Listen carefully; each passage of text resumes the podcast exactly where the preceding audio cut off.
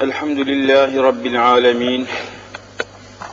Esselatu vesselamu ala Resulina Muhammedin seyyidil murselin.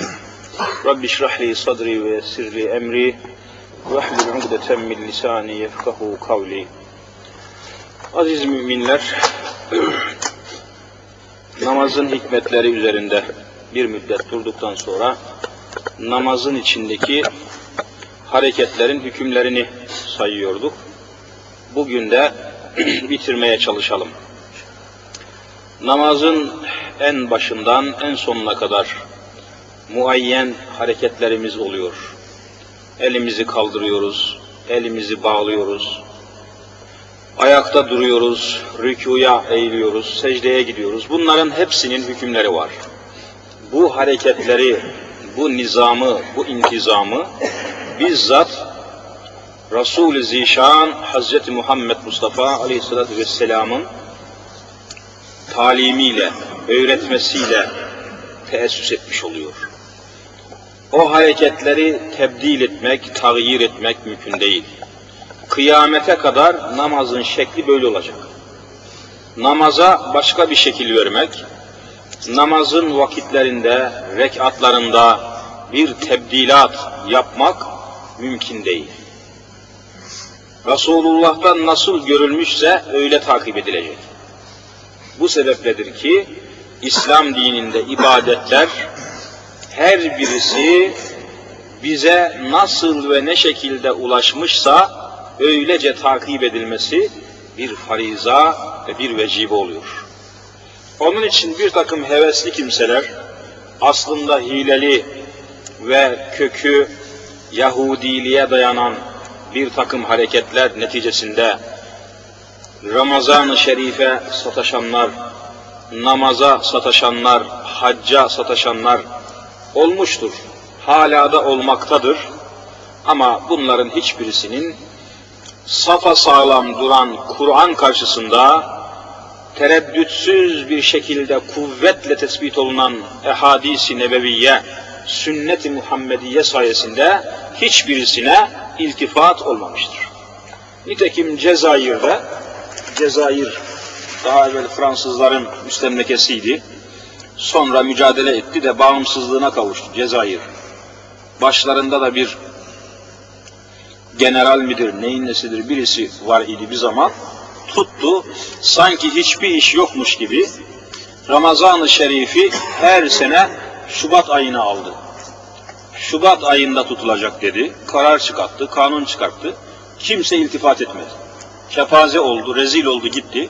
Millet e, gökyüzünde hilali seyretmek suretiyle, hilale göre, kamere göre oruç tutmaya devam etti.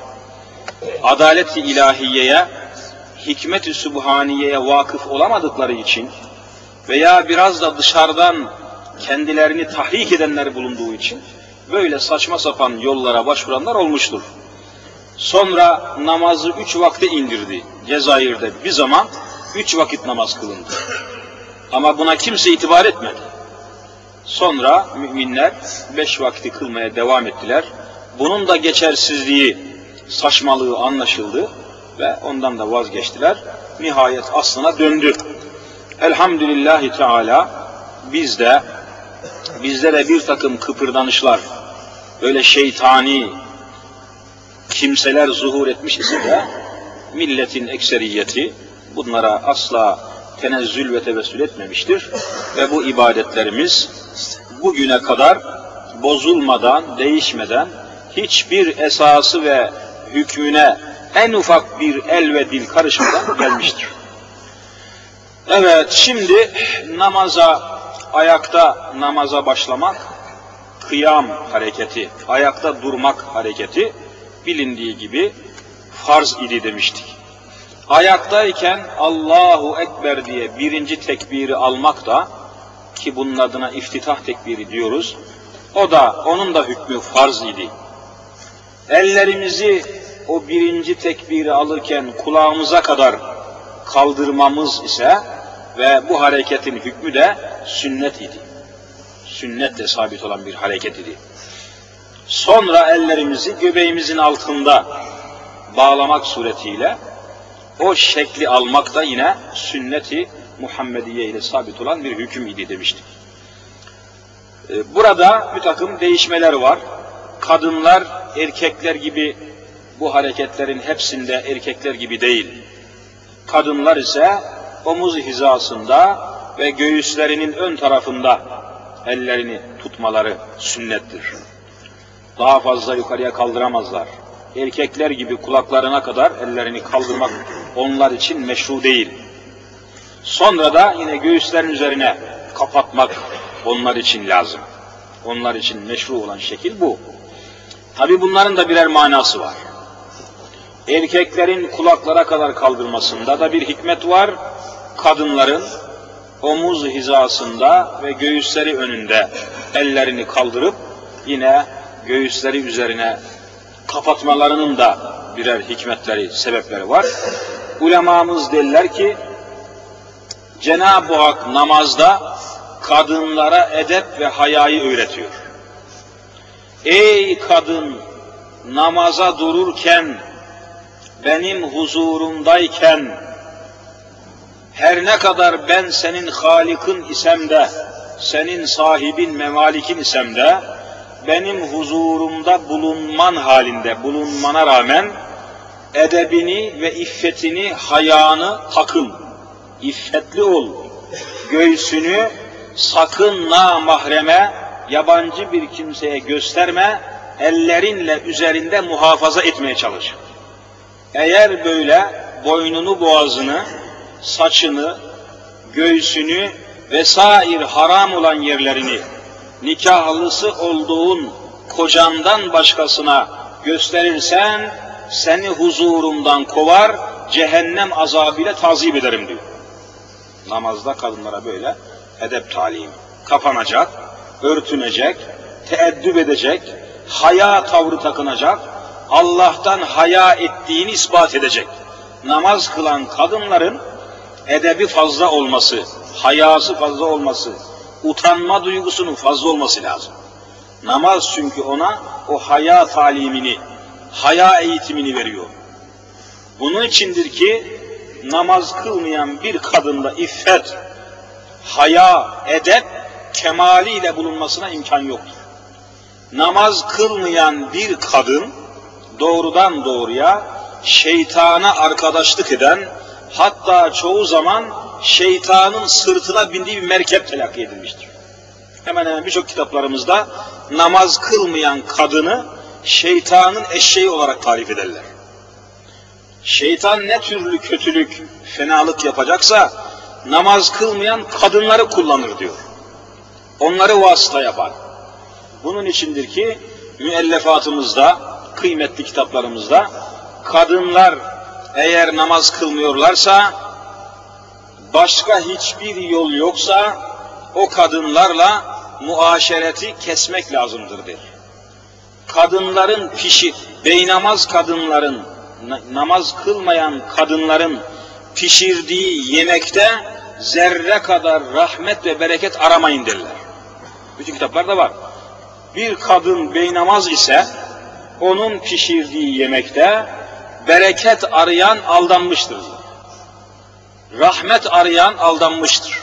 Çünkü daimi olarak şeytan aleyhillanenin beraberinde bulunduğu, çoğu zaman merkep olarak kullandığı bir kadının hayatında, evinde, işinde, yemeğinde hayır ve bereket aramasın akıl sahipleri ve şeriat sahipleri diyor.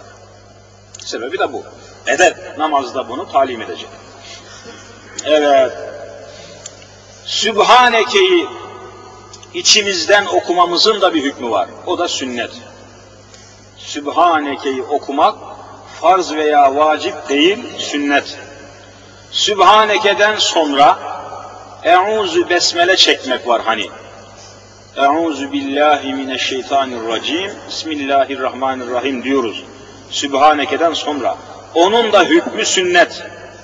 Farz veya vacip değil, sünnet. Arkasından Sure-i Fatiha'yı Elhamdülillahi Rabbil Alemin diye başlayan yedi ayetten ibaret olan mübarek Sure-i Fatiha'yı okumamız da Hanefi mezhebine göre vacip. Şafii'de farz. ister yalnız kılsınlar, ister cemaatle kılsınlar, Şafiiler mutlaka Fatiha'yı okuyacaklar. Onlar Fatiha'yı okumazlarsa namazları fasid olur. İmam-ı Şafii iştihad ederek delillerden kuvvetle bir hüküm vermek suretiyle her bir rekatta okunması icap eden Fatiha-i Şerife farzdır demiş. İmam-ı Azam vaciptir diyor. Vaciptir diyor. Arkasından Fatiha-i Şerife'den sonra uzun bir ayet-i kerime veyahut da üç tane kısa ayet zamm-ı sure olarak okumak da yine vacip olarak Hanefi mezhebinde tesis etmiştir. Kur'an'dan mutlaka okumak ise kıraat bölümüne girdiği için farz oluyor. Kur'an'dan okumak farz, sırasıyla Fatiha'yı ve Fatiha'dan sonra zamm-ı sureyi ilave etmek de vacip hükmüne dahil oluyor. Ondan sonra rüküye eğilmek. Allahu Ekber diye rüküye eğilişimizin de bir hükmü var ki rükû zaten farz oluyor. Rükûyu terk edenin namazı da fasid olmuş, batıl olmuş oluyor. Rükû. Rükûya eğildiğimiz zaman tarif etmiştim geçen.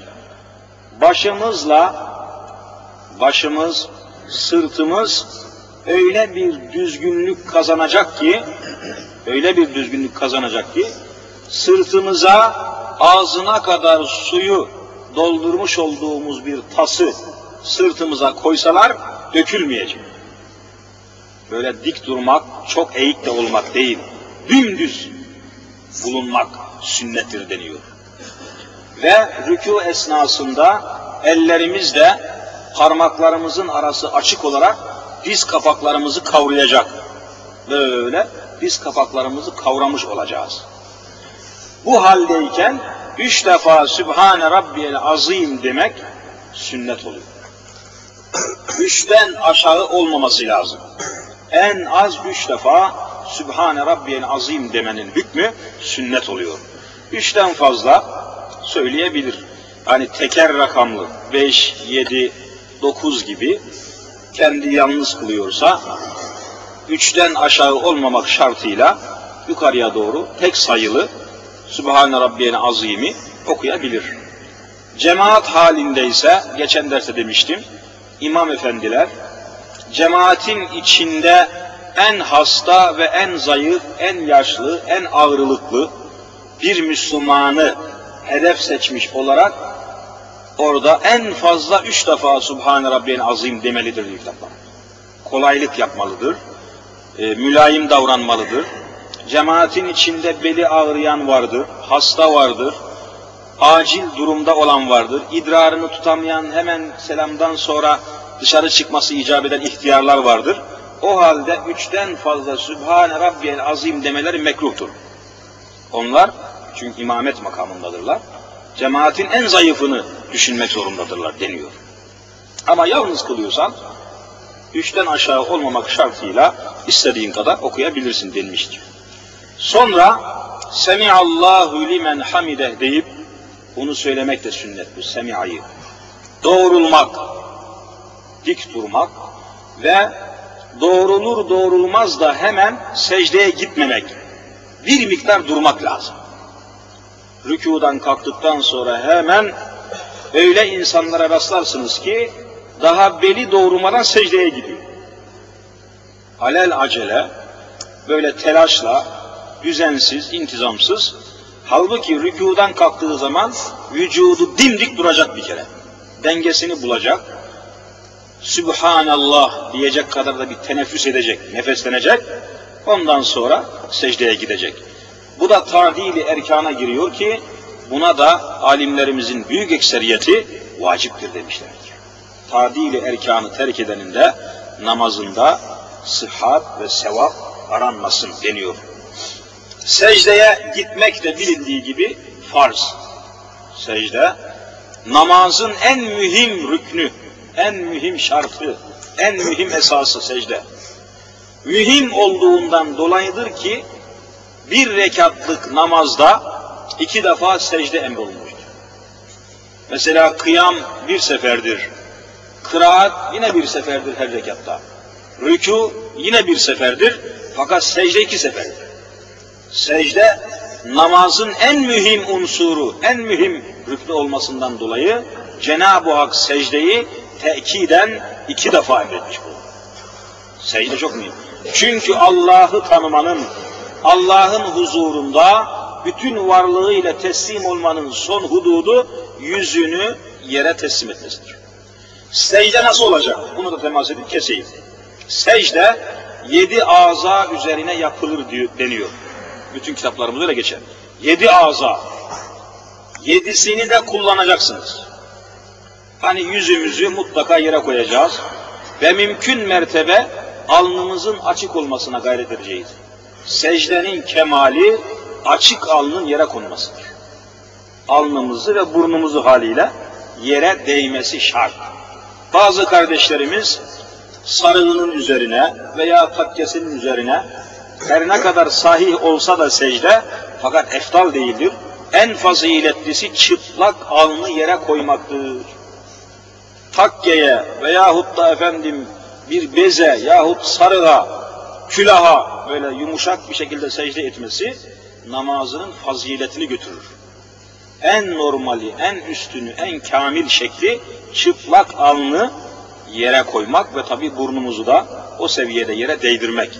Birincisi yüz, ikincisi iki eller. Ne yaptı? Üç etti.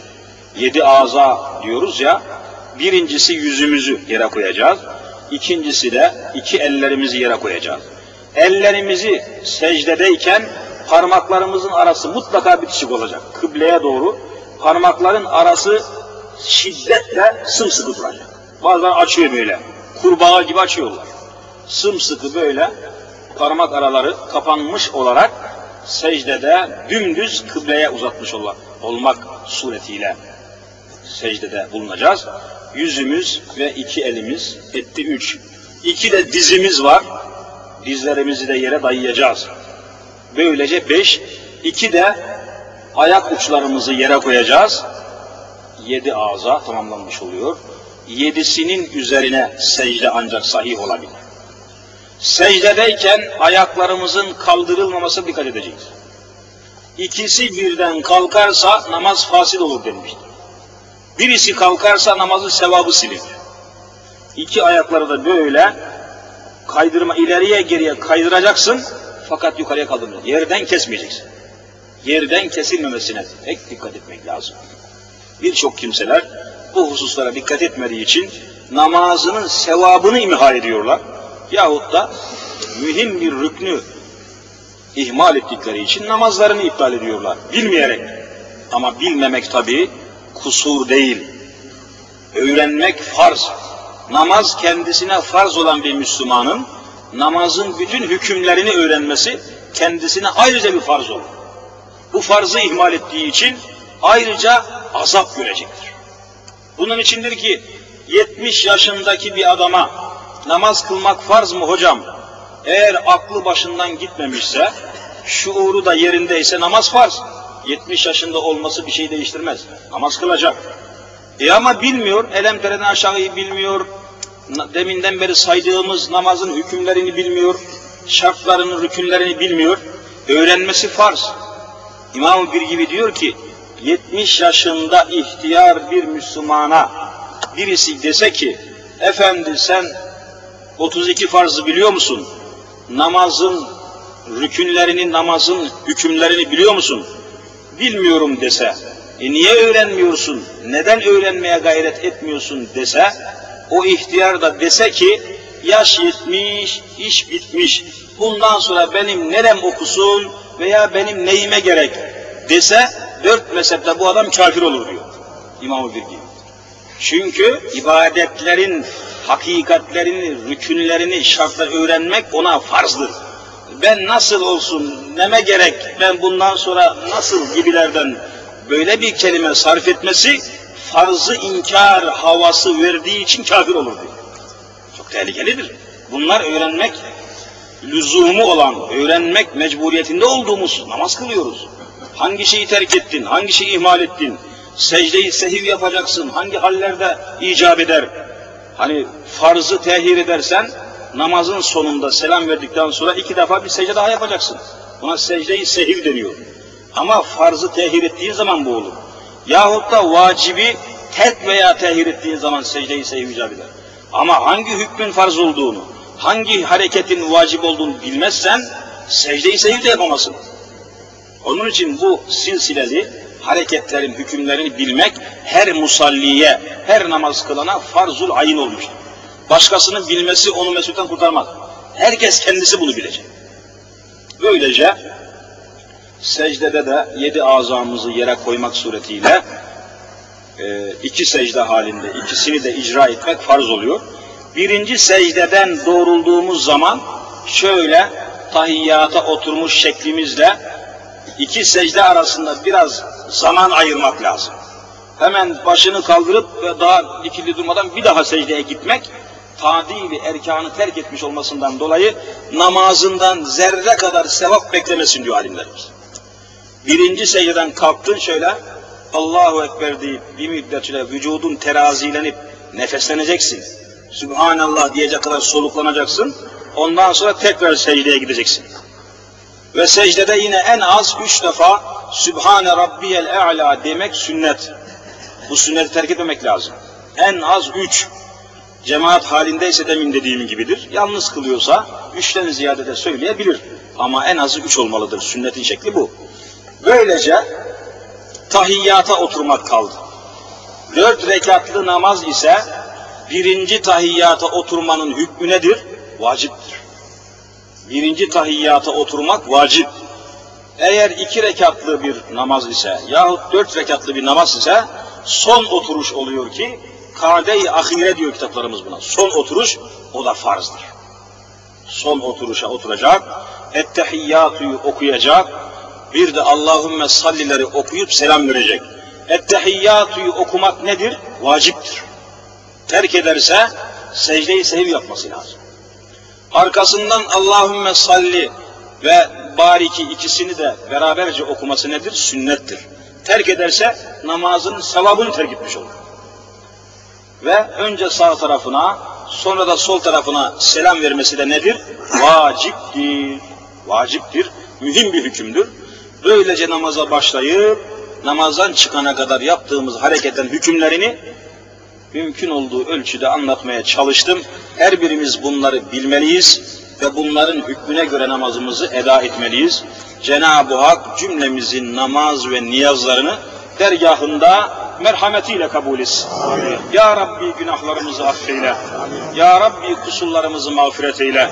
Ya Rabbi eksiklerimizi ikmal eyle. Amin. Bizi ve cümle ümmeti Muhammed'i kendi Habibine, Resul-i Zişanına bağışla ya Rabbi.